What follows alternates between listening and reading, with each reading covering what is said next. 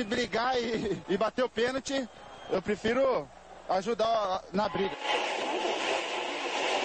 Mas a paixão da minha vida é jogar futebol no São Paulo. Eu só não falo palavrão porque eu sou um profeta, mas aqui é São Paulo. E começa agora mais um S P F Cast, o podcast da torcida tricolor.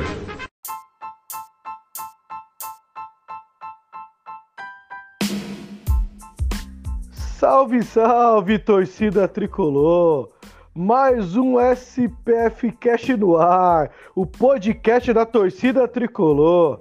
E bora lá falar da semana do São Paulo, o, o que aconteceu, o que está para acontecer, nossas projeções, nosso grande otimismo, nosso King Naldo, é lógico que o King é sempre pauta aqui do programa. E eu não tô sozinho, né? Então, vamos começar aí apresentando a bancada de hoje. Boa noite, Leandro, King Naldo, aí, preparadíssimo para quarta-feira, hein? Aleatório, tipo, o cara não tinha nenhum assunto para falar do King Naldo, né? Ele só quis citar só para provocar, né? Não tinha, ah, ele bateu um pênalti, ele fez isso, não teve nada disso no jogo. Mas enfim, lógico, boa noite que teve, a todos, assistência tá... de lateral, ó você errado. A assistência foi do zagueiro adversário, então não foi nem dele. Não, ah, enfim, mas, boa noite a todos o... que estão acompanhando a live, prazer estar aqui gravando de novo com vocês, todo mundo que vai acompanhar como podcast também, boa noite, bom dia, boa tarde, seja a hora que você ouvir. É muito bom falar de São Paulo, especialmente depois de vitória, uma vitória fora de casa, que é algo que não tem acontecido com certa frequência no São Paulo, né? E só pra mansão honrosa aqui, né, o Reinaldo bateu lateral de trivela, mano. Meteu o efeito na bola lá pra bater na cabeça do zagueiro sobre a Luciano. Foi tudo, tudo calculado. Claramente proposital. É, sim, sim. E claramente ela, né? A única que fala alguma coisa que presta nesse programa. Boa noite, Maria. Boa noite, Beto, Leandro. Boa noite aos, aos espectadores da live. E bom dia, boa tarde, boa noite, boa madrugada para quem estiver ouvindo o podcast depois. Um prazer estar aqui de novo. E como bem disse o Leandro, melhor ainda quando é para falar de vitória, uma vitória tão importante, significativa. Então é isso aí, vamos, vamos comentar bastante tricolor paulista hoje, com alegria, no, quer dizer, pelo menos no geral. Vamos tentar abafar o, as coisas negativas que tem depois dessa vitória. Boa! E eu, Beto Silva, que vos fala, pronto para falar do tricolor. São Paulo viajou até Goiânia para enfrentar o Atlético Goianiense, né? É um time que... é um time cascudo, um time bem treinado pelo Jorginho. Jorginho que sempre monta bons times, né? Times equilibrados de defesa e ataque. E o São Paulo... conseguiu um, um bom resultado, né? Teve alguma pressão um pouco do Atlético no primeiro tempo. São Paulo soube suportar, conseguiu sair na frente com um pênalti, depois tomou um empate com um pênalti e conseguiu o gol da vitória num lateral magistral do King Naldo. O efeito que ele coloca naquela bola ali não é qualquer um, não, pai. Ali é só craque sabe fazer isso. Se ele não acerta o cruzamento com os pés, acabou, vai. Vai que vai. Leandro, discorre um pouco do jogo aí. Atlético Goianiense um, São Paulo dois. Ah, foi um jogo importante, especialmente pelo resultado. Quando saiu o gol do São Paulo de pênalti, eu pensei, pô, as coisas vão clarear, o São Paulo vai conseguir dar uma cozinhada no jogo e jogar no contra-ataque, né, do Atlético, mas... na sequência teve o lance, né, que foi gol, e no final das contas não foi gol, depois foi pênalti, e depois realmente foi gol do Atlético Goianiense, porque o juiz deu uma, se enrolou um pouco, que deveria ter dado o gol direto, mas ele apitou muito, com muita, é, com muito afinco, né, estava muito afoito no menino, o juiz, para apitar, e acabou quase prejudicando o Atlético, ainda bem que o cara fez o gol de pênalti, porque senão seria uma polêmica gigantesca em torno desse lance. Mas no fim das contas o São Paulo jogou, no meu modo de ver, para o gasto. Foi competitivo contra o Atlético Goianiense, está longe daquele ideal que a gente busca, bem longe ainda daquela coisa toda, mas é, especialmente é um, um positivo pelo resultado, é, pela vitória, né, que a gente estava precisando, a gente vinha de uma sequência ruim no Brasileiro. É importante porque foi uma vitória fora de casa contra um adversário que é competitivo, a gente tem visto o, o quanto o, o time do Atlético Goianiense tem dado trabalho para outros times, inclusive na Sul-Americana, agora nas oitavas não foi tão bem contra, acho que é o Olímpia, que eles perderam na ida de dois a zero, mas até então tinham feito uma campanha muito boa na Sul-Americana. É, é um time bem difícil de ser enfrentado, especialmente quando joga lá em Goiânia. E também por, pela, não pela recuperação, mas, mas pela reafirmação da recuperação, vamos dizer assim, do Luciano, né? Fez gol, dois gols no meio da semana, fez dois gols é, no domingo também, então é importantíssimo, é um jogador que tem toda a identificação com o clube, adora jogar pelo São Paulo, a torcida gritava o nome dele, mesmo quando ele estava, sei lá, dez jogos, quinze jogos sem marcar, e ele ter recuperado o caminho do gol foi, acho que é o, o grande prêmio que a gente pode levar é, dessa passagem por Goiânia. Os três pontos são importantíssimos para a gente continuar ali no bolo, continuar sonhando com uma vaga direta na Libertadores, mas também a recuperação do Luciano é muito boa, já que a gente tem visto que o, o Calleri fez gol na, no meio da semana contra a Católica, mas ele não vinha de jogos com muitos gols, né? A saída acabou geralmente não chega também, mas enfim, mas é outra história. Mas o, o Calleri tinha passado alguns jogos sem marcar gols. Então é importante que é, o São Paulo não dependa apenas do Calleri para fazer. Então, ter o Luciano em uma boa fase, com confiança de novo, acho que é o grande prêmio, o grande triunfo que a gente pode levar dessa passagem por Goiânia e do jogo contra o Atlético Goianiense. Maria, um jogo que São Paulo precisava de qualquer forma da vitória, primeira vitória fora de casa. São Paulo batalhou, batalhou, teve, fez alguns jogos melhores com o adversário, mas não saiu com resultado, conseguiu sair dessa, dessa vez. E foi uma rodada em que os líderes, né, acabaram perdendo, né? Então, o Corinthians perdeu, o Palmeiras perdeu. Então, pra quem que uma... o Corinthians perdeu, ô Beto? Me, me refresca a memória aqui, que eu não, eu não, não, não tô lembrado. Pra quem que o Corinthians perdeu? Pra eles. Pra, não, eu, pra eles. Sempre ele, né? Não tem jeito. O dinizismo. Corinthians perdeu para o dinizismo. E são oito e meia. E já citamos o Diniz. Já eu só perguntei quem, quem, incrível, quem ganhou do, do Corinthians. Nossa, você que citou o técnico dos caras. Eu só perguntei quem era. Foi o Fluminense que ganhou. Você que citou o técnico deles. Que, não, por coincidência, é Sir Dinizismo. Fernando Diniz. Ó, pra quem tá vendo no YouTube, já está aqui com a, com a tagzinha oito e trinta e quatro e já citamos o Diniz. É, amigos. A vida não é fácil, não. Por isso que eu falo que torcedor São Paulo não tem um minuto de sossego. Vai lá, Maria. Fala um pouco desse jogo aí, dessa vitória importantíssima aí do São Paulo. Ai, maravilhoso. Nosso drink game, é, beber a cada vez que estamos Fernando Diniz, realmente é um sucesso. Enfim, bom, sobre a partida do São Paulo, né, que não é comandado por Fernando Diniz mais... É, finalmente conseguiu uma vitória fora de casa e pelo Campeonato Brasileiro, é, a última vez que o São Paulo tinha vencido fora de casa foi em dois mil e vinte e um, naquele jogo contra o Sport, fatídico jogo que o Pablo fez gol, foi um a zero, foi em agosto, eu acho, pelo que eu vi, puxei aqui rapidamente pelo Google, e aí eu me lembro que aquele jogo foi pavoroso, enfim, mas a gente conseguiu vencer. E desde então, pelo Campeonato Brasileiro, São Paulo não conseguiu uma vitória é, fora de casa. A gente está em julho de dois mil e vinte e dois. Então, assim, quase um ano para conseguir essa vitória. E foi uma vitória sofrida, como vocês bem falaram. O Atlético Goianiense é um time competitivo e tá, acho que aí já sofrendo uma... uma derrocada, né, que é meio que vai acontecendo com a maioria dos times do Campeonato Brasileiro, principalmente os que estão disputando mais de uma competição, que é o caso deles também, é, assim como o São Paulo. Então, e ainda mais por ser um, um time que não está acostumado a... tem a tradição, digamos assim, de disputar várias competições ao mesmo tempo, então era já meio esperado que isso acontecesse, mas que bom que o São Paulo, né, como vocês também falaram, São Paulo também enfrentou outros times até mais fracos e menos competitivos do que o Atlético Goianiense e não conseguiu vencer. Então foi uma vitória bem importante. Eu acho que a vitória no Sul-Americana durante a semana pode ter tido alguma influência psicológica, eu acho, pela forma como aconteceu, pela forma como eles foram raçudos e conseguiram se entregar, tanto que não foi um jogo...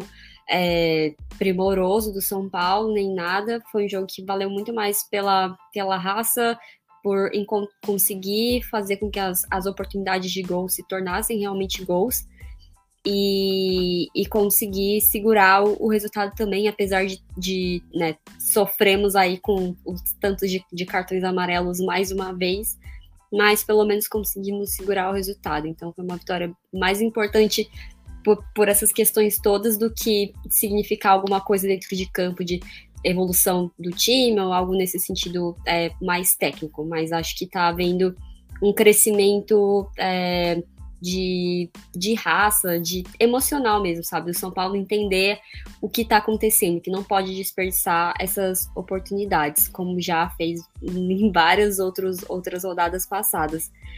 É, e sobre o jogo, eu acho que mais comentar essa, essa questão mesmo, né? E de jogadores...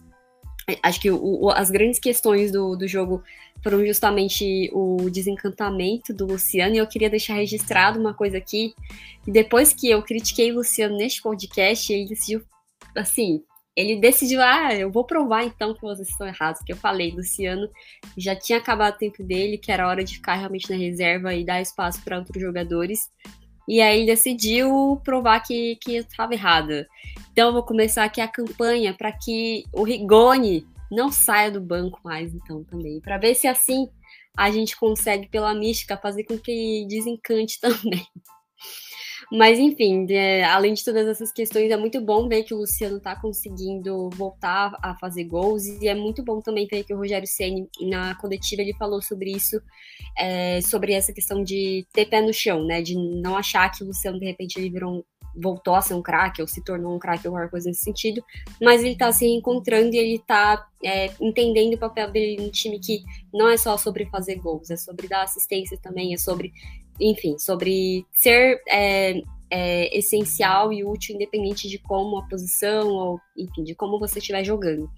E que bom que está se traduzindo em gols, mas se for se traduzindo em assistências, ou enfim... É, o importante é que ele se sinta bem jogando, porque é, é muito ruim ver o Luciano naquela angústia de não conseguir fazer gol, porque além de você, como torcedor, não ser legal você ver um cara nessa situação, é, nesses momentos são os momentos que o Luciano fica mais afobado, faz faltas bobas, é, desnecessárias, então é importante que ele se sinta confiante de novo também, para que a gente não sofra essa defasagem, até porque... É, o São Paulo tá precisando não levar cartão no momento, né? Pelo amor de Deus. Então, acho que esses são os, os principais destaques, além dessa situação, um destaque negativo, que é essa questão do, do, dos cartões. E Rogério Ceni vai precisar aí mexer os pauzinhos para poder conseguir ter um time para poder jogar na próxima rodada do Campeonato Brasileiro e também na Sul-Americana, que a situação não, não tá fácil. Se a gente já, já tava sofrendo com lesão, ainda apareceu esse bando de gente é, amarelada, expulsa, é, pendurada. Então vamos ver o que, que o cara vai conseguir fazer para poder é, ter um time realmente para poder jogar, né? Porque a, a preocupação não é nem mais se vai ter um time à altura, mas é se vai ter um time. Então essa, essa é a minha visão. Boa. É, e o Luciano só voltou a jogar mesmo porque a Maria que falou, né? A única que o povo leva a sério nesse programa. Porque eu, o Gil, o Leandro, não tá, não tá valendo nada. Quando a gente fala, é uma coisa de nada. Maria falou, então, seu Rigoni, recado foi dado. Recado é, dado. Se você estiver ouvindo aí, ó, pode, pode provar pra gente que a gente tá errado, entendeu? Então, se for preciso criticar mais, vou criticar aqui veementemente. Virar inimiga número um de Rigoni, Emiliano Rigoni. É isso aí. E, vou, e falar um pouco do Luciano também. É, ele fez duas partidas boas, onde ele conseguiu ajudar o São Paulo com gols, com jogadas, né, movimentações. Rogério deixou claro isso, que não é só ele fazer o gol. Ele tem que ajudar o time em diversas funções dentro do jogo, né? Eu acho que a que ele mais precisa de ajudar o time é encostar um pouco no Calleri, tentar fazer uma tabela. Ele não precisa de ser o artilheiro. A gente tem um artilheiro. O artilheiro é o Calleri. Deixa ele na cara do gol, então você toca no Calleri, velho. Só isso. Toca no Calleri. É simples. A torcida canta. Todo mundo já sabe. É toca no Calleri. Ele não precisa de ser o artilheiro. Ele precisa de ser a dupla do Calleri. Que hoje, o único jogador mais estável ou regular, como preferirem, que nós temos é o Calleri. Ele e o Igor Gomes. São os dois jogadores mais regulares que temos hoje. Então, toca no Calleri. É simples, né? Uh, Luciano, ele funcionou individual no jogo de meio de semana, funcionou individual nesse jogo, só que eu quero ver o Luciano funcionando como dupla de ataque. Eu ainda não vi esse Luciano. Ah, ótimo, tô fazendo gol, tô pegando confiança, jogou em casa, tem um fator psicológico a mais por jogar em casa, né? Ele é de, ele é de Goiás, é de Goiânia, é de lá, então provavelmente os parentes dele estavam tudo lá assistindo esse jogo, ele conseguiu ser muito decisivo. Ele tem que ser decisivo em todo jogo. Se o Calleri não funciona, o Luciano tem que funcionar. Só que ambos têm que fazer jogar um pro outro dentro do jogo. É isso que a torcida espera de qualquer um que joga do lado do Calleri. E a gente sabe muito bem a qualidade do Luciano. A gente sabe muito bem a qualidade de um Rigoni, por exemplo, se entrar. Então são jogadores que têm de onde a gente cobrar, eles têm de onde tirar, eles têm futebol. Só precisa de confiança, né? Tentar entrosar. Às vezes você não está acostumado a jogar de um jeito e o seu companheiro que está ali do lado também não. Só que se você se doar para tentar fazer com que der certo, aí o time vai para frente. Isso é um time, já, já se fala time. Time não é você entrar lá, essa é o estrela e você vai resolver, não. Time, você tem que se doar para os seus companheiros, seus companheiros se doar para você por um objetivo comum, que é a vitória. Então, uh, Luciano tá de parabéns por ser decisivo nesses dois jogos. Só que para mim isso é só o começo. Ele tem que buscar muito mais do que isso. Tô feliz pra caralho.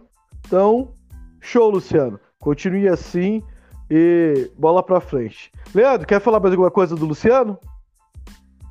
Ah, Luciano, é isso aí que vocês resumiram bem. Vocês falaram bem sobre é, a situação dele atual no clube. Ele estava em débito com a torcida, né? Débito com o Rogério, né? Com o clube como um todo, não por falta de vontade, não por falta de raça, a gente já comentou várias vezes aqui sobre isso, ele nunca faltou isso nas vezes que ele entrou em campo, mas ele voltar a fazer gols, tira um peso dele que acho que vai deixar ele mais é, capaz, não sei se capaz é a palavra, mas vai deixar ele mais apto para cumprir o papel tático que o Rogério quer que ele cumpra, né? Que são as funções que você citou, de voltar, de ajudar na marcação, ajudar na criação também de jogadas, é, fazer com que o Calleri seja acionado mais vezes também, tudo isso é importante que o Luciano consiga desempenhar.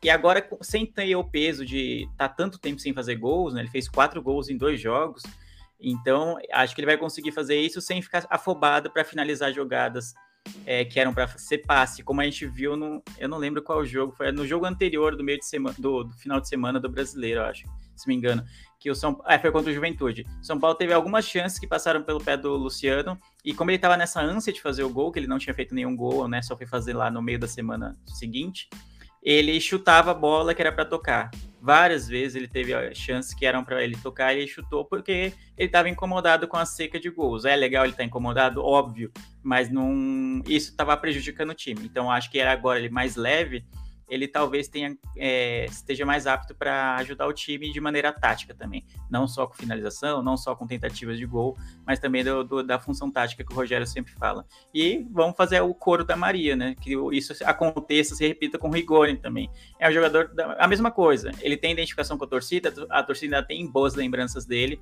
já jogou bem com a camisa de São Paulo, mas ultimamente, ultimamente não, né? Sei lá, tem um ano, mais ou menos, que ele não joga bola, simplesmente nada do que ele faz dá certo. Então, chega até a ser desesperador, né? Imagina o cara treinando toda semana, tem uma chance, fica lá no banco, esperando para entrar, entrar, e quando entra, ele não consegue desempenhar nem perto do que ele já fez no próprio São Paulo.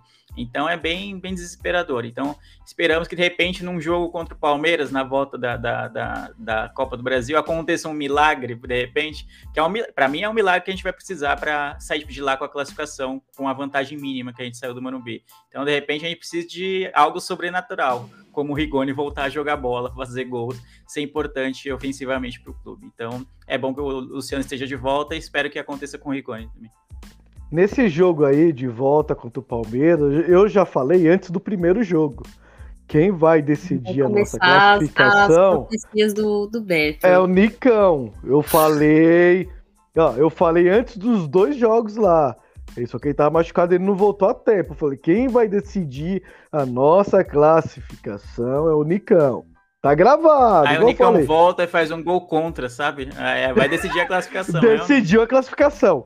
Eu não vai decidir a classificação. Eu não falei pra quem que ele vai decidir, só falei que ele ia decidir. Boa. É... É... O jogo de... do meio da semana passada, São Paulo sofreu uma chuva de cartão vermelho. Nesse jogo, agora de fim de semana, São Paulo sofreu uma chuva de cartão amarelo. E agora? Vai ser o quê? Cartão azul? Vocês têm a dizer aí dessas arbitragens? É cartão azul próximo? Ah, eu vou, eu vou começar que o Leandro começou outra vez. Cara, eu acho que, assim, sobre a arbitragem da Comebol, é uma situação mais específica, porque a gente tá falando de uma fase de mata-mata contra um time brasileiro. E a gente sabe que competição da Comebol há um histórico. Não vou falar aqui abertamente que acho, mas é, é muito claro que existe, que os árbitros, eles acabam sendo mais, como se fala? É, tendenciosos. É, tendenciosos, tipo, e fazem mais vista grossa as, as faltas dos, dos clubes dos outros, dos outros países, principalmente, né, a gente fala de países que têm mais tradição, tipo, Argentina, Chile e tudo mais. Então, contra o brasileiro e um time ainda é, extremamente tradicional nessas, nessas competições internacionais como o São Paulo, não sabe, o São Paulo não foi o único prejudicado nessa semana é, jogando competição da Comebol, na Libertadores também aconteceu e o, nos outros jogos de Sul-Americana também, desde a fase de grupos. Só que o que aconteceu ali, gente, foi um negócio que eu, em vinte e seis anos de vida, a única vez que eu vi algo muito surreal, assim, foi contra, na partida lá dois mil e treze, eu acho, dois mil e onze, dois mil e treze, não lembro, do Corinthians com, contra o Boca no Pacaembu, que a, ali foi uma parada, assim, muito descarada que aconteceu e tem todo um histórico aí, né, tipo, o árbitro, ele foi investigado depois, mas naquela época não existia nenhum tipo de tecnologia para poder auxiliar em nada, e agora a gente tem, então... Sabe, foi muito, muito, muito absurdo, foi muito pior, e a gente, todo podcast a gente fala sobre essa questão da arbitragem, seja no Campeonato Brasileiro, seja a Copa do Brasil, seja a competição da Comebol, só que o que aconteceu ali foi algo muito além do que já é, do, do que já é o ruim, que já, a normalidade que já é péssima, mas não existe isso, gente, não existe ter nove faltas no jogo e você distribuir nove cartões, além do, do cartão que foi dado para a comissão técnica do São Paulo, sabe? É, foi, eu, eu nem sei o que falar, porque não existe nenhum... A, a, a lógica do árbitro foi, fiz a primeira expulsão que, que já foi sem sentido, então eu preciso seguir o meu critério, que é um critério sem lógica. Então vou amarelar todo mundo e vou expulsar quem der, ah, fizer alguma coisinha a mais, ou sei lá. Então é, eu fico pensando... como Como esse árbitro, ele, ele foi pra casa, tipo, como ele se defende? Como que ele, que ele sabe, não, não faz sentido. E aí tem até a questão que eu vi alguns jornalistas é, falando, e jornalistas que têm experiência na cobertura dessas competições, que é, normalmente a Comebol, ela não... É, tem os, os processos administrativos, né? Quando um time reclama sobre como foi a atuação de uma arbitragem, mas como foi um, a, o primeiro jogo que aconteceu algo dessa forma com esse árbitro, então a Comebol faria vista grossa, sabe? Tipo, ah, foi a primeira vez, então a gente vai, vamos, vamos passar pano. Só que foi algo muito, muito horrível, muito absurdo, não tem como defender absolutamente nada. A única expulsão ali que fez sentido foi a do Nestor, pelo menos ao meu ver, que ele foi... É, o Nestor, isso é algo que a gente pode até comentar, ele não vem jogando bem, ele tá, assim, ao contrário do Igor Gomes, que é um jogador que vem ali numa constante, independente do que você, ouvinte, ache do Igor Gomes, você tem que... Se você acha que ele é um jogador ruim ou um jogador bom, ele é um jogador constante. E o Nestor, ele não tá conseguindo fazer isso, ele tem bons jogos, mas é meio que uma montanha-russa, e ultimamente ele não tem feito boas partidas, tem cometido faltas bobas, tipo essa, que foi algo... É, não, não foi na maldade, mas, enfim, foi a única expulsão que fez sentido. Agora, tudo o resto ali, sabe, foi cem por cento... É, houve um critério, mas é um critério sem lógica. Então, não faz sentido dentro das regras e tudo mais. E mesmo com a tecnologia ali disponível, é, não tinha a tecnologia, tipo, não tinha o que fazer, porque a regra não permite usar o V A R nesses casos de cartão amarelo. Enfim, agora sobre essa arbitragem do final de semana, é o que a gente vem falando aqui todo o podcast, que a arbitragem brasileira é uma bosta, ela é muito ruim, os árbitros, eles não... É, todas as, as questões estruturais, todas as questões também do, dos árbitros em si, é tudo muito problemático. E é muito cansativo, sabe? Eu queria muito poder chegar no S P F Cast e falar sobre futebol. E falar sobre as questões do São Paulo. E não precisar ficar falando, criticando a arbitragem. Tipo, seria ótimo poder, até se o São Paulo jogasse mal, poder criticar só o próprio time ou criticar o adversário. Não precisar ficar falando da influência da arbitragem nisso. Porque tá, beleza, eu sempre falo sobre isso, que é, uma arbitragem ruim não é desculpa pra você... É, não conseguir um resultado, sabe? Você precisa ultrapassar isso, a não ser que seja um caso muito absurdo, como que aconteceu durante a semana no Chile. É, mas, mas, sabe, isso, mas esse é um caso que tá prejudicando não só o São Paulo, mas todos os times. A gente vai jogar contra o Atlético Mineiro, vai ter que puxar menino da base que nunca jogou no profissional contra um time que é um dos candidatos ao título, a título de Libertadores, é um dos times mais fortes do país. É o vice do brasileiro. Isso? Oi? Ele já é o vice do brasileiro. Então, exatamente. Como que você coloca é, gente que nunca jogou no... Sabe? A gente fala aí do Pablo Maia, por exemplo, que era um dos meninos que, que vinha bem no Paulista e tal, e aí quando chegou na final contra o Palmeiras, se assustou ali e perdeu a titularidade dele. E aí, como que a gente vai fazer com os meninos que nunca jogaram contra... Não disputaram o Paulista, nem o Paulista... É, vão jogar contra o vice, o vice-líder do campeonato.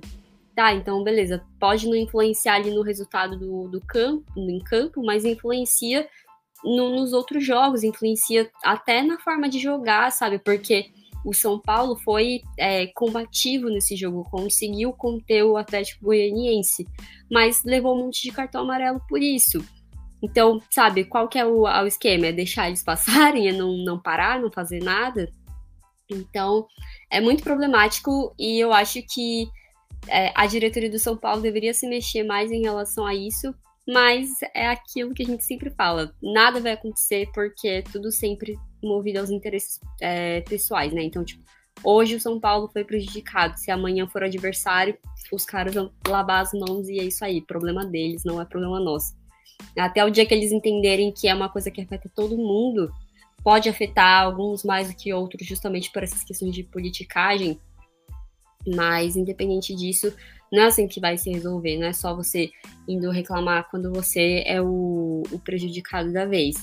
Mas é muito absurdo, porque a gente é, eles ficam nessa situação e a gente que é torcedor, a gente faz o quê? Sabe, a gente cruza os braços e fica esperando alguma coisa acontecer? É muito complicado e é muito chato, sabe? É muito chato ter que ficar falando disso toda vez, toda vez isso. E eu queria muito poder parar de falar sobre arbitragem. Mas no Brasil é impossível, porque essa, essa é a situação da nossa arbitragem hoje e a gente não sabe quando vai mudar, se um dia vai mudar. E aí, Leandro, tem alguma coisa a acrescentar a esse show de horror? É, é o show de horror, é isso que vocês falaram. A Maria sintetizou bem o que a gente tem que falar sobre a arbitragem. A gente vai ter... Ainda bem que no fim das contas, o jogo contra a Católica, o resultado ainda foi de dois gols de diferença, porque poderia ter sido muito pior, e esses desfalques poderem é, custar a nossa classificação. Eu acredito que o São Paulo tende, a, mesmo com os desfalques, tende a ter um jogo mais tranquilo contra a Católica no meio da semana. Mas contra o Atlético, a gente já tem que considerar uma derrota quase certa. Essa é a realidade, são muitos desfalques, tanto por, tanto por lesão, que a gente já comentou antes aqui, e agora por suspensão, né? E aí a gente vai analisar os cartões amarelos que foram dados para os jogadores do São Paulo, e aí, aí entra essa questão toda que a Maria falou. Então é, um, é uma coisa muito complicada. A arbitragem é horrorosa e meio que a gente não tem como combater isso, né? Não, a C B F move pouca... dá pouca atenção para isso, né? Porque também os clubes são coniventes, e é aquela coisa que a gente já falou, de que o clube só reclama quando ele se sente prejudicado, é... e aí quando ele é ajudado, ele acha que é tudo lindo, que é, faz parte do futebol, que todo mundo erra, é aquela coisa que a gente já falou várias vezes aqui. Então, acaba se repetindo. E aí, para um trabalho de um, de um elenco que já é reduzido, como é o de São Paulo, é uma coisa que prejudica muito. É óbvio que a gente tem que conquistar resultados que a gente não conquistou na bola, tipo com o Avaí, o Ceará, Corinthians e afins, que a gente, ou com Juventude, que a gente poderia ter ganho, é, em que não houve a, a, tanta interferência da arbitragem e a gente não ganhou na bola. Então é, é até um pouco ruim ficar trazendo o assunto da, da, da arbitragem quando a gente não conseguiu, na bola, contra times muito mais fracos que o São Paulo, conquistar três pontos.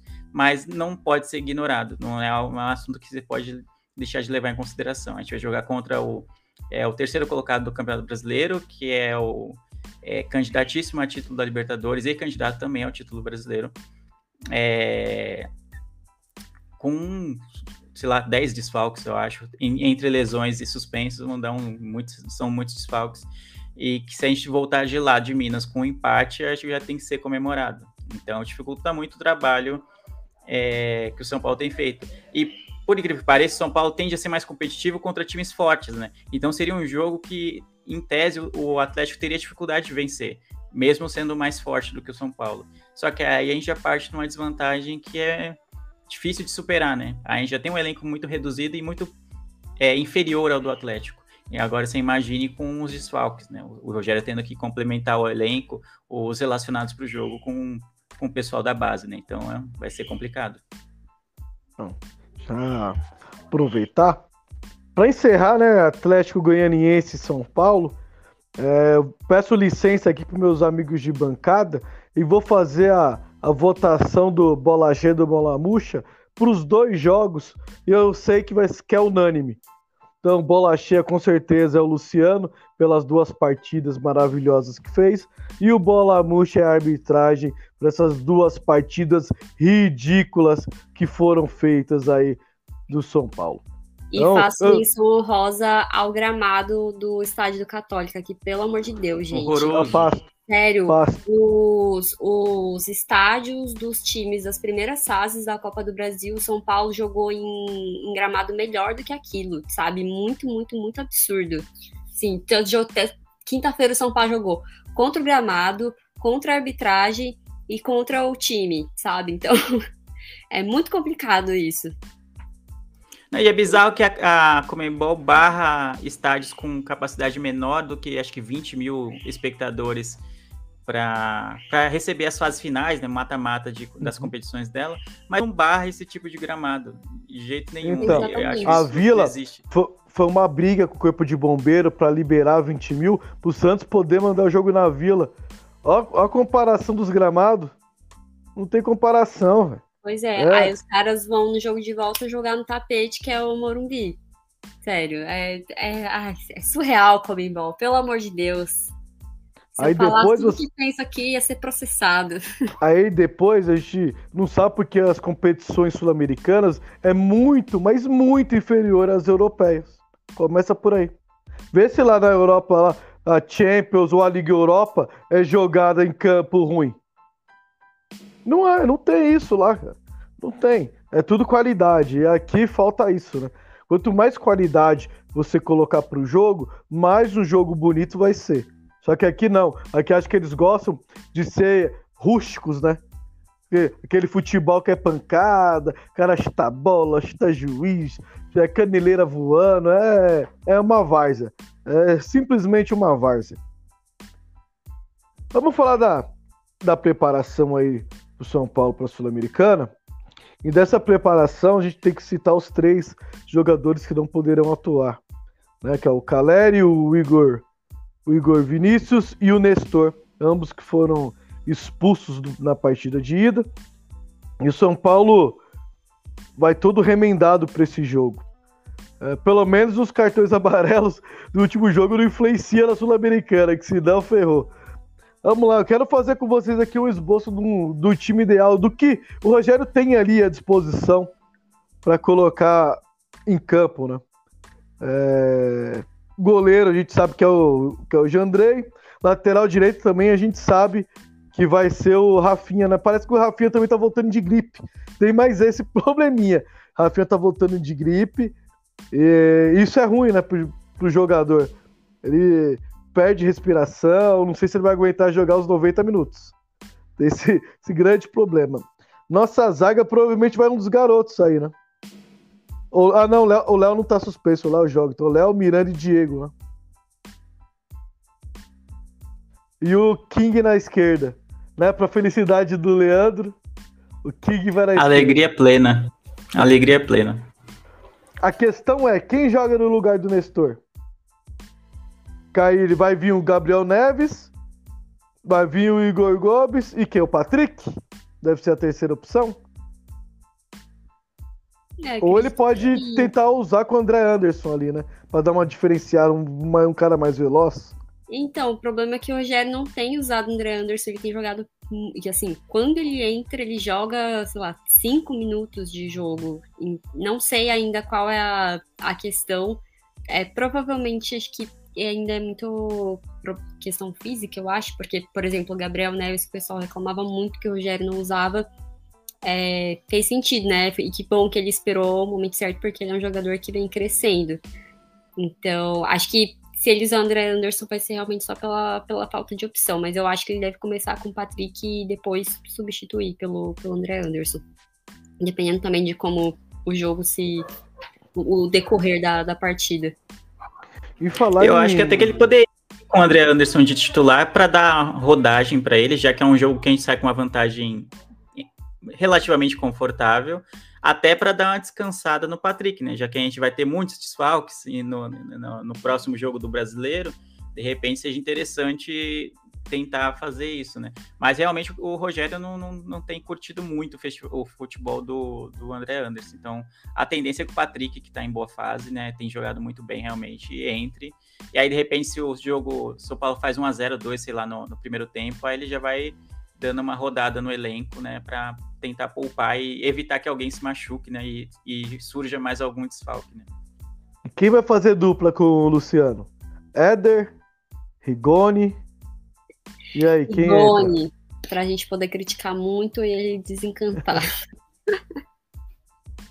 Não, mas falando sério, eu, é, eu não sei. Pelo que o. Porque nas últimas partidas o Rogério tem só usado o Luciano e o Calleri. E antes ele vinha usando muito o Éder e Rigoni entrava no segundo tempo. Então, dependendo de como for o treino, enfim, de como ele encaixar o time, é, se ele seguir a tendência que ele tinha antes, ele deve ir com o Éder e colocar o Rigoni no segundo tempo. Ó, pergunta pra vocês. Vocês acham arriscado, sabendo a maratona de jogos que o São Paulo tem, ele entrar nesse jogo? Eu, meu, meu pensamento é, nesse jogo, algumas substituições dá pra fazer. Entrar com um dos garotos na zaga, pra jogar junto com o Diego e com o Miranda, descansar. O Léo já vai ficar sem jogar o último jogo, então descansa o Diego nesse, deixa o Léo jogando. Léo, Miranda e um garoto. Pode ser ter o Beraldo e o e Luizão.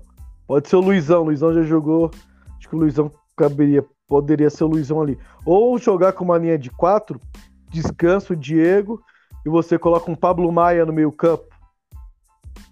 Neves não vai jogar lá, então ele tem que ser titular nessa. Às vezes o Igor Gomes pode ficar no banco pro Pablo Maia jogar. Penso também em começar um ataque com Éder e Rigoni.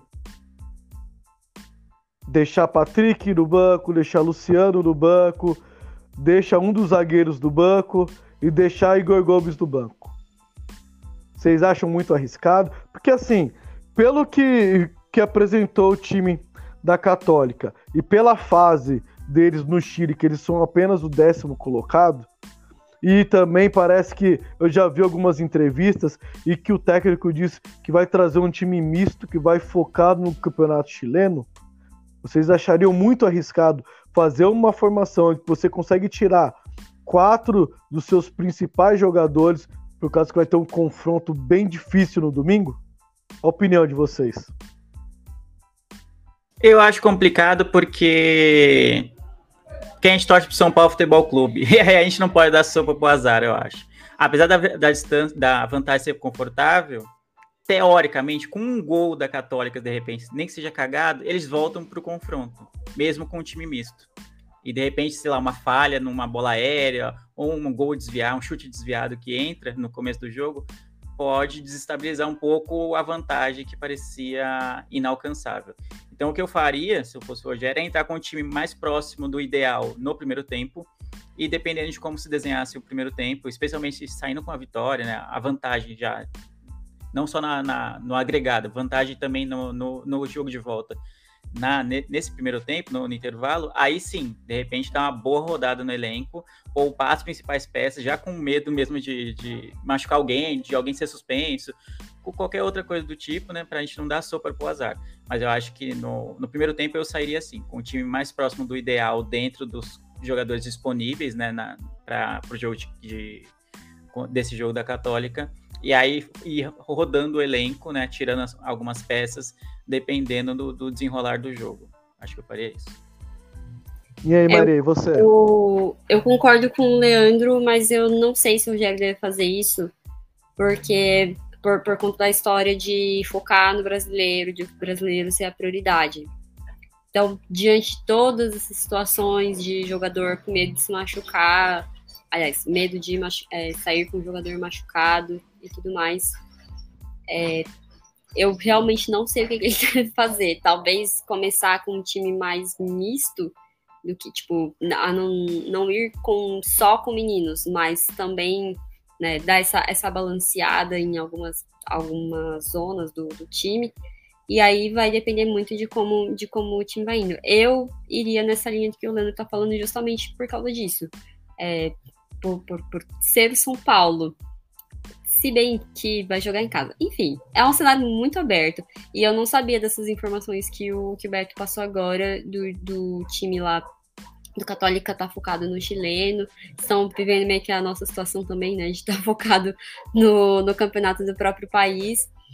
Mas é um time fraco, sabe? E, o, e o, esse técnico, é, assim, eu esperava mais do, do Católica, mas eu também não tava acompanhando eles para poder saber como que jogava. Mas pela questão da da tradicionalidade e tudo mais, mas é um time bem fraco, então, é, seguindo o racional, eu não ficaria assustada se o Rogério seguir mais essa linha de entrar com os meninos e, e aí, é, para poder deixar o, o elenco principal descansar, mas pelo meu coração eu iria com o mais próximo de, de, um, de um time titular e vai trocando com, ao longo do jogo, dependendo de como os o, dos gols, enfim, de como o resultado vier.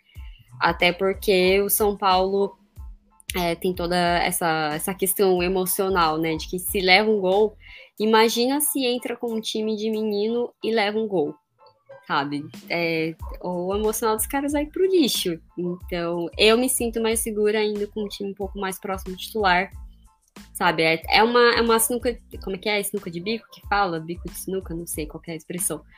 Sinuca de bico. Sinuca de bico.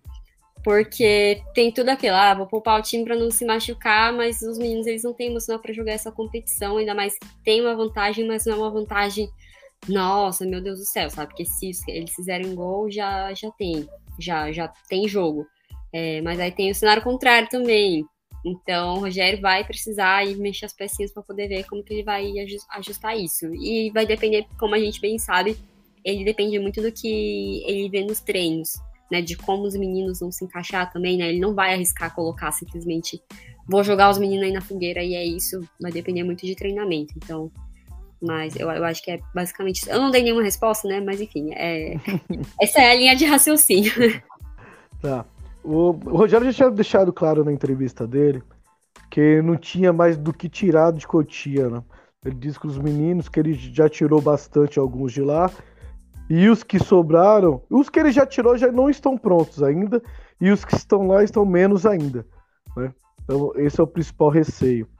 É, outra coisa desse jogo, que aí eu acho que a diretoria do São Paulo pecou. São Paulo já... Já vi agora no Twitter que tá com vinte e cinco mil ingressos vendidos já pra quarta-feira, né? Quarta ou é quinta? Eu não me, não, não me recordo. Acho que é quinta, não, o jogo? Não, uma olhada aí. Um fact-check. É quinta não. mesmo. Quinta, né? Então, já tem vinte e cinco mil. E o preço tá salgado dos ingressos. Como foi o jogo de ida? Teve toda aquela polêmica das expulsões. Meu, um jogo desse. São Paulo com o elenco reduzido. Provavelmente o Rogério vai ter que fazer algumas apostas de alguma, de alguma garotada. Meu, coloca o preço a vinte reais. Coloca cinquenta mil no Morumbi na quinta-feira. Pra, pra torcida ajudar mais ainda a empurrar o time. Mais do que já empurra. Então eu acho que a diretoria, ela peca nessas coisas. Ela tem que ter esse feeling, cara. Tem que ter esse feeling. Ó, o Rogério tá tirando água de pedra. Jogadores, metade tá no D M, metade tá suspenso. Vai ter que colocar a garotada. Pô, tem que colocar a garotada. A garotada tem que entrar e já ver aquele Morumbi com cinquenta mil pessoas. Pra eles já saberem o que, que é o São Paulo. Pra eles já sentir na pele, tremer na base. E chegar lá, ter que tirar o tremor dentro de campo. Assim a gente vai saber se ele vai virar um jogador ou não. É, a própria a... Católica também, né? Porque é um time que a gente vem falando isso, sobre esse histórico deles, toda a coisa do jogo histórico do, do Rogério, então, e a mística do, do El Morumbi Temata. Então era um jogo bem importante de ter esses ingressos a preços acessíveis mesmo. Eu acho que aí dá essa pecada. Eu acho que não tem que ser uma coisa, ah, é um valor, é só aquele valor. Não é. Você tem que fazer por jogo. Tem que sentir o jogo. Tem que sentir a necessidade que o elenco tá precisando da torcida. O Rogério deixou isso muito claro na última entrevista dele, que vai precisar do torcedor. Aí a diretoria vai e não ajuda. Pô, dá vinte e cinco mil com, com o ingresso caro.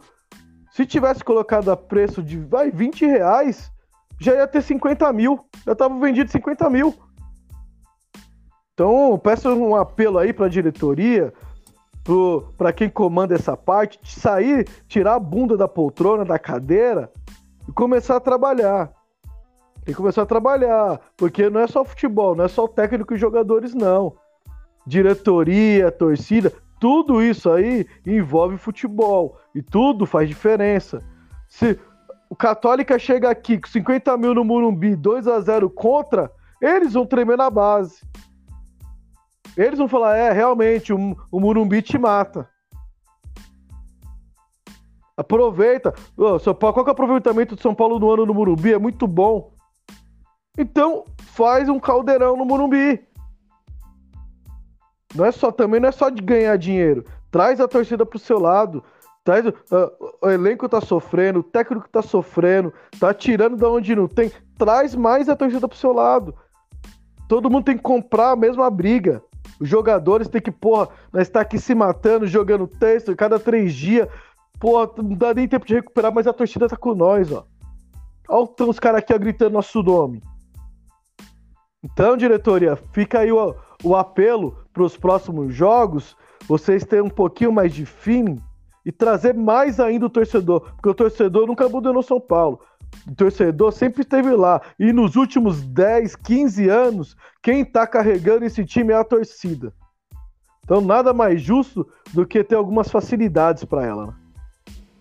Não, e o feeling para aumentar ingresso, o valor do ingresso quando é uma semifinal, quando é um mata-mata, eles têm muito bem, né? Rapidinho eles sabem, né? Opa, é, é quartas de final, vão aumentar o ingresso. Mas para fazer essa redução, tipo, é um jogo... teoricamente, que deve, é, deve ser mais fácil, né? Mas é mais fácil porque o, a Católica vem com desvantagem, talvez venha com time misto, mas também tem um complicador de São Paulo ter desfalques, aquela coisa toda. E, tipo, a gente podia usar a birra que a gente tem com a... Não é nem birra, né? A, a descont, o descontentamento que a gente tem com a Comebol e mostrar que... Do jeito que a gente pode mostrar, dentro de campo...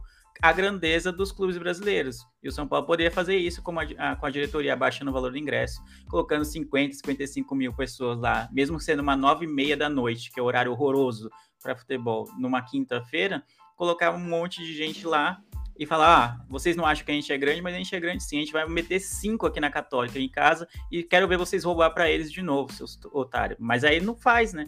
Prefere ver vinte e cinco, trinta mil, que não é um público ruim, não veja bem, não é um público ruim, especialmente pelas condições do jogo, mas que poderia ser muito mais, era só a diretoria, que nem você falou, ter um feeling é, pensando no torcedor, né? Ela, ela sabe muito bem pensar no caixa, no financeiro do clube, quando vê que um, é um jogo de mata-mata, um jogo, é um clássico para subir o, o valor do ingresso, mas para baixar não, não tem essa mesma velocidade. Parece o preço da gasolina na, nas bombas, que ao mínimo aumento da Petrobras já aumenta instantaneamente no, no, na, na, lá no posto de gasolina. Mas quando tem um, um, uma redução lá na Petrobras, o real, essa, essa redução nunca chega no público final. O São Paulo, a diretoria de São Paulo parece que tem a mesma mentalidade. Nunca, nunca pensa de, de verdade no seu torcedor. Sempre pensa mesmo no caixa do clube. Boa. É, a gente, nos últimos anos, a gente falou bastante referente ao D M do São Paulo, né? Que nós perdemos alguns campeonatos por causa disso. E esse ano não está sendo diferente. O D M ficou um bom tempo sem aparecer, começo da temporada, e agora está com força, né? Então o São Paulo está com muitos jogadores, a recuperação é muito longa, mas muito longa. A gente viu aí ao Veiga, por exemplo, do Palmeiras, teve praticamente as mesmas lesões de coxa que nossos jogadores têm aqui no São Paulo, só que ele voltou um um mês, um mês e meio antes dos nossos jogadores. É, nossos jogadores com, com lesão de, de torção no tornozelo tá três meses parado. O Nicão tem quase três meses, tá com cinquenta dias parado. Thales Costa, trinta dias parado. É muita coisa. Aí semana passada a gente já discutiu aqui, é, mencionou sobre o... as máquinas que eram pra vir e não veio. Porra, velho. É, é, é difícil isso daí. Então, eu acho que a diretoria de São Paulo tem que olhar muito pro lado do D M. Fisioterapia, recuperação. Porque o São Paulo não tem dinheiro e não tem elenco. A gente já sabe que não tem dinheiro e não tem elenco. E com jogadores contundidos, fica mais difícil ainda. Né, o Rogério, a gente vai passar essa semana aqui dois jogos importantes. Um é o mata-mata e o outro é o terceiro. Eu já falado que era o vice, mas não é o terceiro. O vice é o Atlético Paranaense. Confundiu os Atléticos. Aí, dois jogos importantes. Jogos de seis pontos, né? Uma classificação, outro jogo de seis pontos. Precisa de encostar nos líderes do campeonato. E a gente está totalmente desfalcado. Por D M e por cartão. O cartão a gente já falou. Então, acho que mais uma vez, mais um ano, a gente está aqui reclamando do Departamento Médico de São Paulo. Então, mais uma vez, quem entra lá, tá com a bundinha na cadeira, tem que levantar, tem que correr atrás, tem que ver o que está precisando para melhorar, para ter uma recuperação mais rápida. É aparelho, é profissional, o que que é? É estratégia de treino físico, é preparação, pré-temporada. Tem um erro aí. Mas cadê esse erro? Ninguém vai atrás? Só vai ficar vendo o D M, a galera indo pro D M, a galera indo pro D M, a galera indo pro D M. O Alisson tá no D M, eu nem sei nem quanto tempo. Cadê o Alisson? Tá lá, tá lá no D M, lá, faz uma cota. Nicão não estreou ainda, vai estrear contra o Palmeiras, que vai, vai classificar o São Paulo. Mas, porra, já estamos no mês sete. O cara precisa de quê? Dois anos pra, pra ter em forma pra disputar um paulista? Então, eu acho que é essas e outras aí. São Paulo tem que acordar, acordar. Antes que a, que a água bata na bunda. Porque essa vitória foi importante. Do décimo colocado ao décimo sexto, todos têm dezoito pontos. O primeiro fora da zona tem dezessete, São Paulo tinha dezenove. O São Paulo perde dois pontinhos da zona de rebaixamento. Uma derrota que pode, poderia ser pro, pro Atlético, que se, não que é normal, mas pode acontecer, porque você tá indo jogar contra o terceiro colocado, um dos melhores elencos do país, na casa do adversário, pra você sair derrotado, não é, não é, não é difícil. Favoritos são eles. E o São Paulo poderia chegar no domingo, tá lá na zona de rebaixamento. Então, acho que a água tá querendo bater na bunda e não pode deixar. Então, ó, essa vitória foi importante, deu um respiro. Mas dezessete para vinte e dois, tá ali. É cinco pontinhos. É mais perto a gente chegar na zona do que a gente chegar no líder, que é sete pontos de diferença.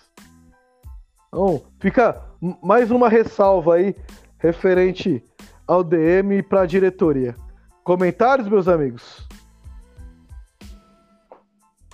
Não, assina embaixo. É basicamente isso. Uma hora ou outra, ou um ano ou outro, isso vai acabar... Isso pode ter um efeito irreversível em termos, sei lá, de permanência, de repente, na Série A do brasileiro. Aí já passou alguns perrengues em alguns anos, é, e muito disso também se envolve, é, envolveu a parte do departamento médico, que a gente já criticou aqui. A gente já possivelmente deixou de ganhar títulos por conta de lesões que não eram... talvez não tão bem tratadas como deveriam ser, e já correu risco de rebaixamento também por jogadores com lesão que a gente meio que não entende por que, que eles ficam tanto tempo no D M. O Alisson é um caso que você citou aí, que parecia uma coisa besta, assim, ah, um desconforto muscular, algo desse tipo, e do nada ele já está alguns jogos fora, e nem se fala em, em qual, quando ele vai retornar a ficar disponível, entendeu? É, ao contrário, sei lá, do, tem casos muito específicos, que a gente até citou em outro podcast, que foi o, é o Sara, que é uma lesão muito grave, o Luan, que é uma lesão muito grave, é, quem mais? O, o Alce também, o Alce, que também, é, o Arboleda também, que teve uma fratura, pode até ficar fora da Copa, e a gente viu, né, a gente viu que a lesão foi grave na hora, entendeu, esses casos. Agora do Alisson, alguns jogadores, assim, o Nicão também, eu, cadê, cara? Não parecia tão grave, como é, como é que o cara não volta pra... a estar disponível, a ser relacionado para os jogos nunca, né? E parece que o, o São Paulo meio que não dá muita satisfação, assim, a impressão que dá é essa, de que, exceto essas lesões graves, que a gente acaba sabendo, até pelo próprio jogador que posta nas suas redes sociais, o, o, o que foi feito, que, o que operou, o, como que está sendo a recuperação, quando são essas lesões, assim, mais leves, entre aspas, mas que geram muita, muito tempo de ausência, fica meio nebuloso o que está acontecendo, né? E aí é que volta suspeitas, né? E as desconfianças em relação ao departamento médico do clube, né? Então, acho que se o clube também fosse um pouco mais transparente em relação a essas lesões, talvez a gente não ficasse aqui tanto cobrando o departamento médico, que eu acho que tem a sua parcela de culpa, mas que talvez a divulgação, né, o acompanhamento que o clube faz e, e como ele divulga isso para os seus torcedores não é a maneira mais adequada, né? Ficam meio que sem informações em relação a isso. Só falar, ah, não tem previsão de volta, e a gente não sabe o que, que foi direito à lesão do Alisson, não sabe, é isso, e fica por isso mesmo. É, inclusive, boa. Transparência era uma das, da, dos, dos, como é que fala? Dos destaques da campanha da, da atual diretoria, né? E transparência é o que a gente menos vê em todos os aspectos, em relação às contas, ao financeiro, departamento médico, à situação é, do, do relacionamento entre o elenco e, e a comissão e tudo mais. Como a gente fala aqui desde o começo do ano. Tudo que a gente sabe é o que o Rogério Ceni explana nas coletivas, é o que ele fala, que ele não tem medo, porque, enfim... Não, se, for, se não fosse o Rogério, ele saberia muito menos. Sim, exatamente. exatamente. Se não fosse pelo Rogério, a gente é, ia estar tá achando que o São Paulo estava numa crise que não está exatamente, sabe? Porque no começo do ano o papo era sobre... A... Aliás, no começo do ano não, no final do ano passado... O papo era sobre é, panela, sobre os jogadores não estarem se relacionando bem com o Rogério. Tudo era muito nebuloso. Só quando o Rogério veio em coletiva para falar sobre a situação do próprio D M, da estrutura do clube, da, da questão financeira, de falar, olha, vamos ser é, honestos em relação ao lugar que o São Paulo pode chegar no Campeonato Brasileiro e tudo mais. Se não fosse por ele, a gente não saberia de nada, sabe? Ele não é porta-voz do time, ele não é assessoria de imprensa, ele não é da diretoria. Não é a função dele fazer isso, e ele tá cumprindo uma função que não é a dele, que se fosse outro técnico não estaria fazendo, porque não é alguém que tem essa, é, essa ligação emocional que ele tem com o São Paulo. Então, se não fosse pelo Rogério, a gente ia estar muito mais no escuro do que a gente já tá. Então...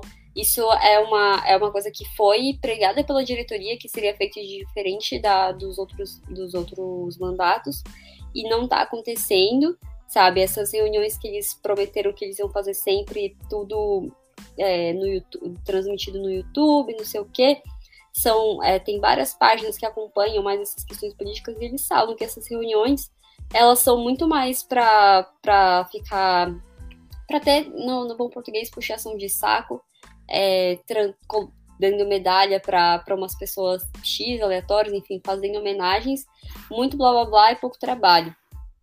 Então, a torcida, sabe, como o Beto bem disse, os, dez, os últimos dez, quinze anos, quem é, manteve esse clube de pé foi a torcida. É nosso direito saber as coisas que estão realmente acontecendo, ainda mais uma coisa tão problemática quanto o departamento médico.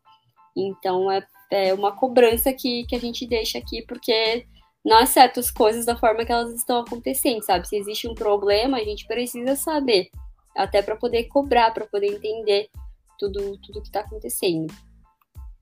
E falando em Rogério, eu vou fazer duas citações agora. Uma nem é do Rogério, né? Uma é do Jorginho, entrevista dele antes do jogo de São Paulo e Atlético Goianiense. O Jorginho disse as seguintes palavras, que ele viu a entrevista do Rogério e o Rogério foi muito assertivo no momento que ele disse que hoje ele é o melhor pessoa para estar lá no comando do São Paulo.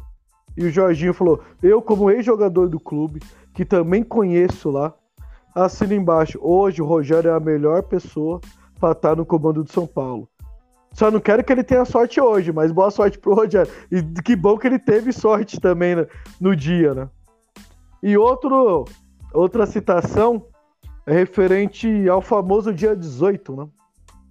Que o Rogério vem falar nas suas últimas entrevistas, que é a data da abertura do, da janela de transferência. E eu queria falar um pouco aqui com vocês sobre, só pode ser de algumas posições, e por enquanto só tem o Marcos Guilherme lá, que já chegou, que tá treinando. Eu acho que a diretoria tá devagar nisso.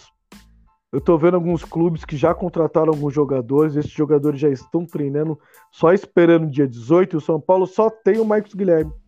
Acho que o São Paulo tá devagar nessa janela, né? Já tá saindo atrás. Acho que ele deveria ter pelo menos mais um zagueiro, pelo menos mais um meia, já contratado e treinando, para dia dezoito poder jogar. Não adianta a tão famosa janela que o Rogério vem falando, dia dezoito, chegar. Aí os jogadores demoram para chegar e vai estrear só depois de um mês, um mês e meio.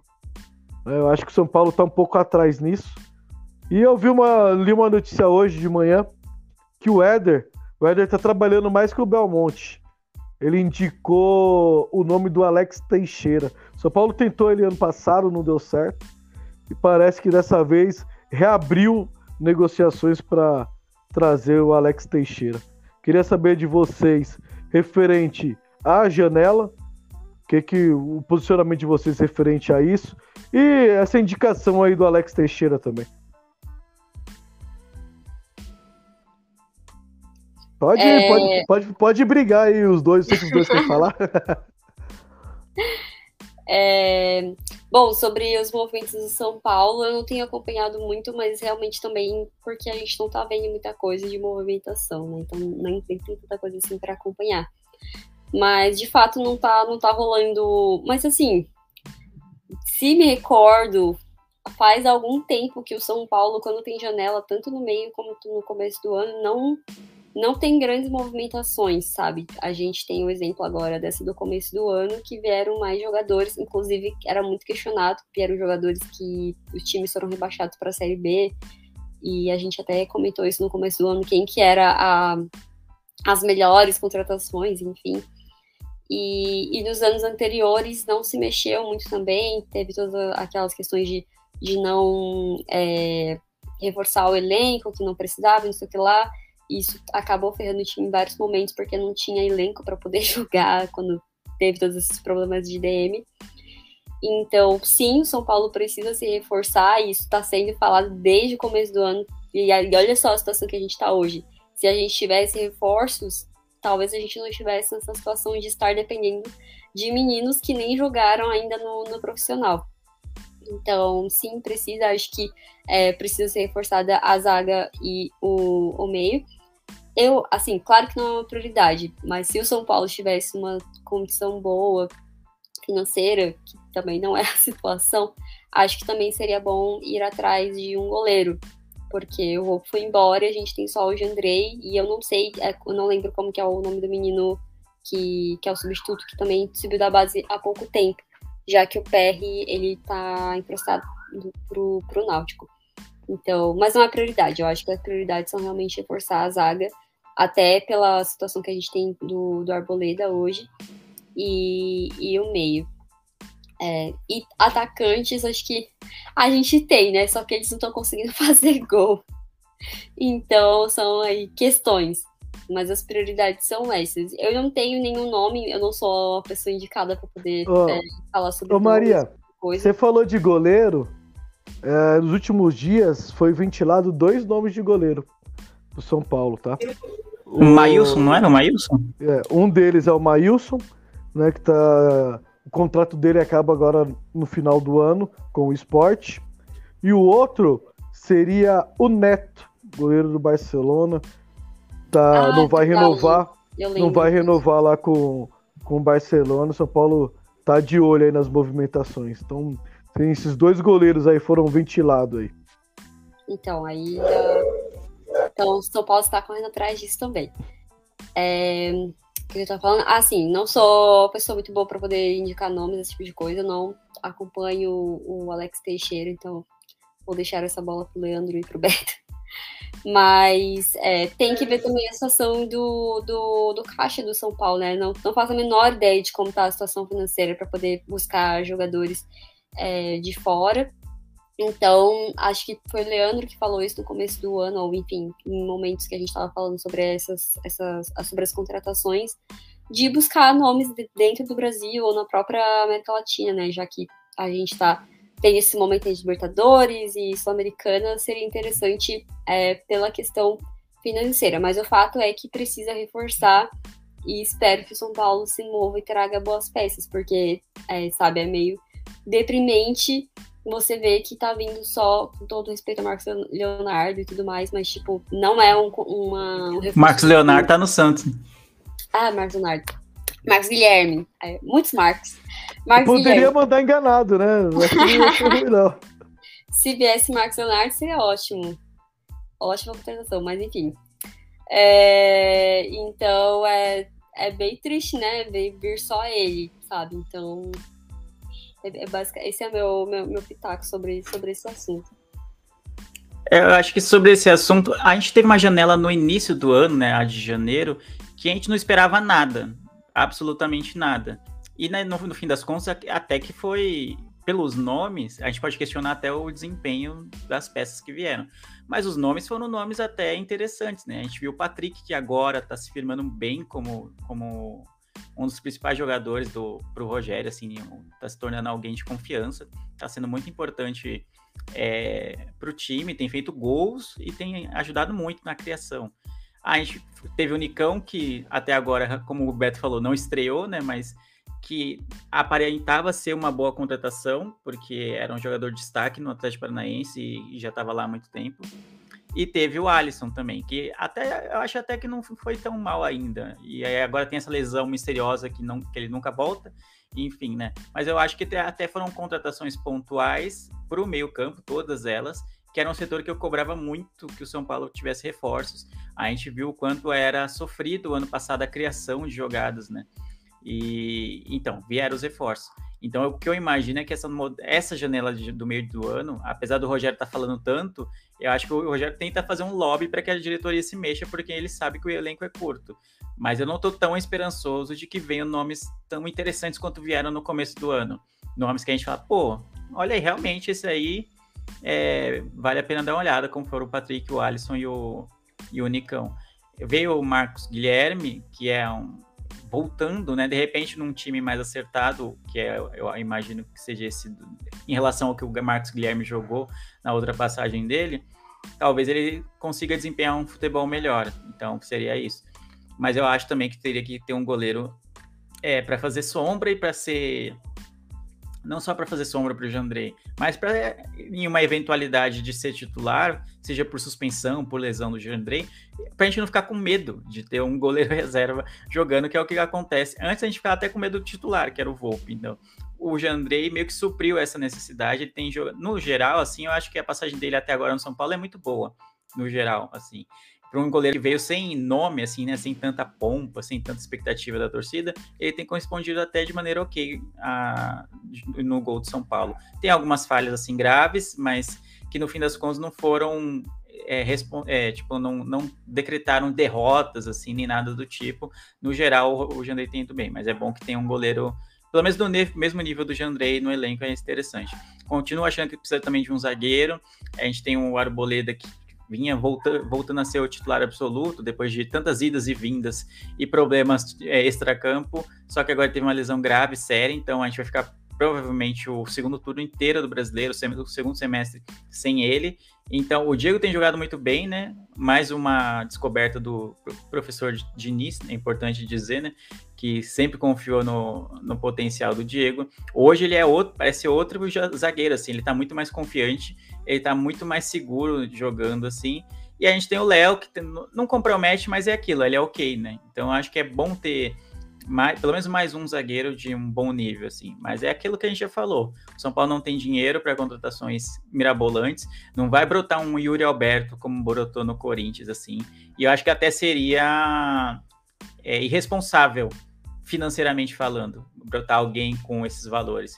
Porque seria meio que jogar para a torcida, falar, pô, da hora, não sei o quê, não sei de onde tirou o dinheiro, alguém vai ajudar. Mesmo papo que foi com o Daniel Alves, e que no fim das contas o clube ia se ferrar depois. Então, eu prefiro que sejam contratações mais modestas, mas que sejam assertivas, que sejam em posições que é chave, que a gente precisa de, de novas peças, e que sejam jogadores que, pô, o scout realmente está olhando, não seja coisa aleatória. Ah, a diretoria fala, pô, é só isso que eu tenho para você, Rogério. E o Rogério aceite só porque se não vier esse, não vai vir ninguém, entendeu? E eu acho que tem que ser feito um trabalho decente, né? O São Paulo é um clube grande o suficiente para ter um trabalho de scout melhor do que tem feito nos últimos anos, porque não tem sido muito bom esse trabalho. Então a gente fica meio que numa incógnita. Tem algumas sondagens, tem, tem é, do Alex Teixeira, assim. Confesso que faz muito tempo que eu não vejo o Alex Teixeira jogar, então eu não consigo nem avaliar, assim, para ver se realmente, pô, É, vale a pena, é uma ótima contratação, porque eu lembro mais realmente do nome e de, de que ele já jogou antes, mas se eu falar que eu vi um jogo dele recentemente, eu estaria mentindo. Então não, não tenho essa, eu sei que é um nome conhecido, ponto, mas agora que, que seria um nome bom para o que o São Paulo precisa hoje, se ele vem numa boa fase, eu realmente não sei. Mas enfim, eu acho que as, eu não estou tão esperançoso. As contratações eu imagino que sejam mais modestas, o que seria mais prudente financeiramente. Mas eu queria que fossem jogadores para posições que a gente está necessitando e jogadores com a proposta de jogo parecida com que o, o Rogério impõe, né, no, no clube. Não adianta trazer, sei lá, um, um jogador que não tem a menor característica do Rogério, assim, sabe? O cara, sei lá, o Rogério joga com dois zagueiros, outro, enfim, aí traz um cara que joga só de líbero, ou coisa do tipo, sabe? O, o, o time joga em torno do Calleri e você traz um outro centroavante, que até seria interessante, mas que nunca vai jogar e que não tem nenhum, nada parecido com o Calleri, assim, então ele não vai conseguir suprir uma, uma possível ausência dele, sabe?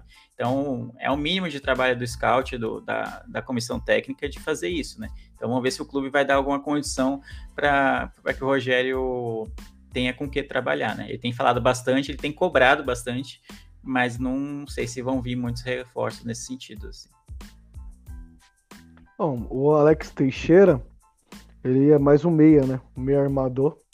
Ele seria hoje, se fosse ser titular, para ocupar a posição que o Nestor ocupa hoje na faixa de campo.